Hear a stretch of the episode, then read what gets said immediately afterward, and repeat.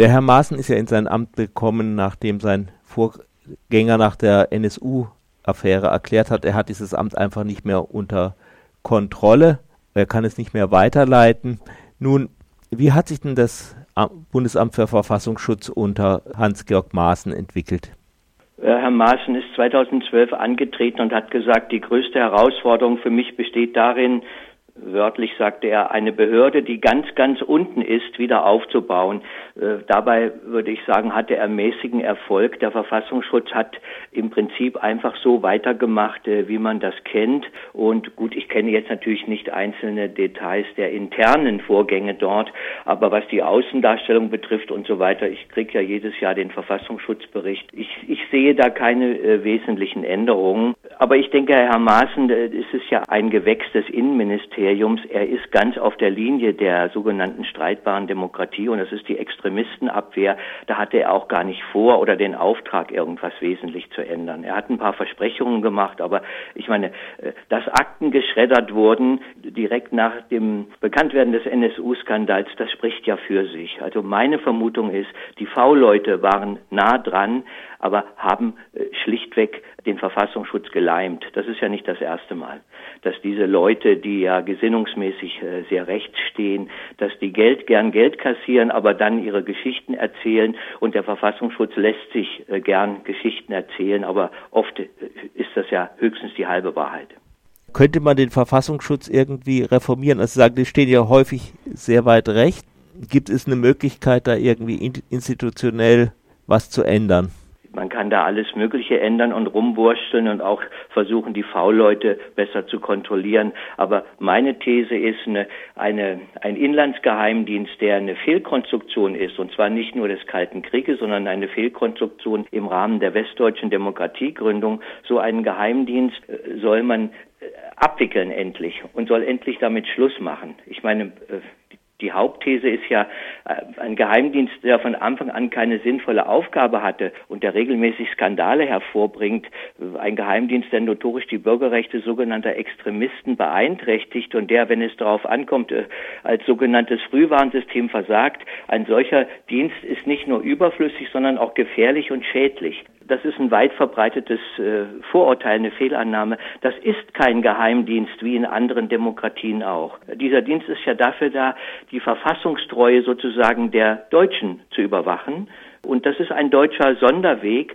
Man kann es erklären aus der paradoxen Aufgabe, eine schmale demokratische Elite musste unter Anleitung der Alliierten in Westdeutschland die Demokratie neu gründen, wusste aber genau, dass die Mehrheit der Deutschen durch und durch nationalsozialistisch kontaminiert waren. Und deshalb hatte man Bedenken, wird eine Mehrheit, wird eine, werden viele für die Demokratie sein? Da müssen wir genau schauen und äh, überwachen. Diese Aufgabe hat sich nun wirklich erledigt. Die westdeutsche Demokratie und die deutsche, gesamtdeutsche Demokratie hat sich längst stabilisiert, übrigens nicht wegen, sondern trotz des Verfassungsschutzes. Die Aufgabe Verfassungsschutz, wie sie mal 1949 mit der Grundgesetz Gründung ähm, konzipiert wurde, die hat sich schlicht erledigt. Das Problem ist aber nun, keiner will die äh, Hände davon lassen. Es gibt zwar immer wieder Kritik am Verfassungsschutz, aber seine beste Lebensversicherung ist doch die, dass rechts oder links jeweils im Kampf gegen die anderen, die anderen sind natürlich die Extremisten, hm. äh, diesen Verfassungsschutz instrumentalisiert und sagt, schaut mal bitte näher gegen rechts oder andersrum,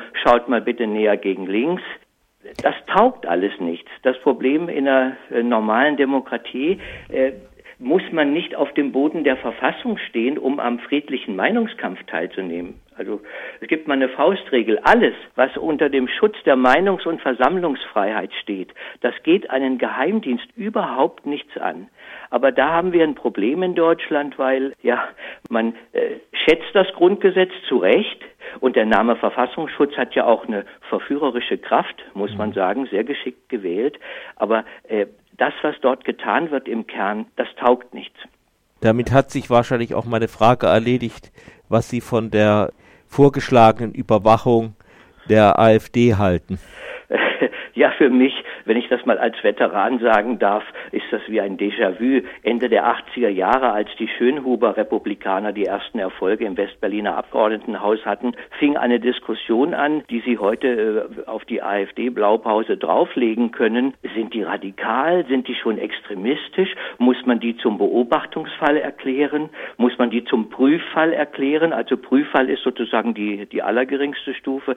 Der Beobachtungsfall ist dann, dass man aus offenen Quellen äh, Zeitungen und so weiter ausschneidet. Und der nachrichtendienstliche Fall ist dann, dass man äh, geheimdienstliche Mittel ansetzt, also Spitzel, V-Leute, Telefonüberwachung und so weiter. Aber man muss sich das mal vorstellen, dass gegen den legalen Verbalradikalismus. Ich meine, jeder, der wissen will, wes Geistes Kind AfD-Leute sind, braucht doch nur äh, jetzt mal eine Bundestagsdebatte sich anzuhören. Brauche ich dazu einen Geheimdienst, um mir von denen sagen zu lassen, tja, da gibt's Leute, die sind eventuell rassistisch, die sind eventuell antisemitisch, die wollen die deutsche Vergangenheitsbewältigung liquidieren. Also das ist lächerlich, das ist, spricht aber gerade nicht für ein demokratisches Selbstbewusstsein in Deutschland. Man ist immer wieder auf eine behördlichen, äh, also diesen merkwürdigen Geheimdienst fixiert und überhaupt nicht bereit, robust die offene Debatte zu führen. Aber Demokratie ist Diskussion und Demokratie ist die offene Debatte. Wer dafür nach einem Geheimdienst schielt, dem würde ich sagen, aus einer liberalen Haltung heraus, du hast ein Problem. Nun hat ja Maaßen gerade in seiner Zeit die Überwachung islamistischer Gruppen als relativ neues Feld, jedenfalls in dieser Quantität vom Verfassungsschutz aufgebaut. Das wird jetzt auch sehr zur Legitimierung des Verfassungsschutzes gebraucht. Ist da nicht auch eine Notwendigkeit vorhanden? Ja, allerdings. Aber das ist nicht Aufgabe dieses merkwürdigen Inlandsgeheimdienstes mit dem irreführenden Namen Verfassungsschutz, sondern der Kriminalpolizei. Die haben eine Spezialabteilung, die heißt Staatsschutz und die ermittelt gegen jedwede politisch motivierte Kriminalität. Ja, und das geht natürlich hin bis zum Terrorismus. Das fängt an bei Landfriedensbruch Körperverletzungen und so weiter oder auch Propagandadelikten, die ja nicht für, für sich genommen unproblematisch sind. Aber das ist politisch motivierte Kriminalität. Der Verfassungsschutz redet immer von der Kundschaft, die gerade im Fokus der Öffentlichkeit steht. Da versucht man sich als nützlich darzustellen. Aber es gibt ein notorisches Konkurrenzproblem zur Polizei. Wenn Sie mit Polizisten diskutieren, die viele schütteln den Kopf und sagen, was machen die eigentlich in ihrem Vorfeld? Wir ermitteln gegen konkrete Straftäter und, und so weiter und versuchen Straftaten zu verhindern oder aufzuklären. Aber was machen die? Und oft wird ja auch die Polizei wiederum hinters Licht geführt. Wenn V-Leute, was ja nicht selten vorkommt, Straftaten begehen, wird das gegenüber der Polizei gedeckt und verheimlicht. Also auch dieses Konkurrenzproblem kann man sich sparen, wenn sich eine linke und auch liberale Öffentlichkeit darauf besinnt, dass der kriminalpolizeiliche Staatsschutz eine ganz solide Aufgabe hat. Ja, natürlich, äh, ich weiß, es gibt Vorbehalte. Äh, auch der polizeiliche Staatsschutz setzt zum Teil V-Leute ein. Mhm. Aber ich meine, die bessere Methode ist doch, Beamte loszuschicken. Das sind aber Undercover-Agenten, die sind im Staatsdienst, die sind Beamte, das sind nicht äh, Milieuleute, die man umdreht. Und ich meine, äh, zum Beispiel in Hamburg hat man das gemacht im Umfeld der Roten Flora. Da kann man auch wieder dies und das kritisieren, aber jetzt mal von der falschen Alternative gedacht, Verfassungsschutz ist die Polizei die richtige Adresse gegenüber konkreten Gefährdungen. Der Verfassungsschutz, wie gesagt, wird äh, immer ins Feld geführt gegen den legalen Verbalradikalismus und das ist vom Grund her, würde ich sagen, als liberaler Demokrat verfehlt.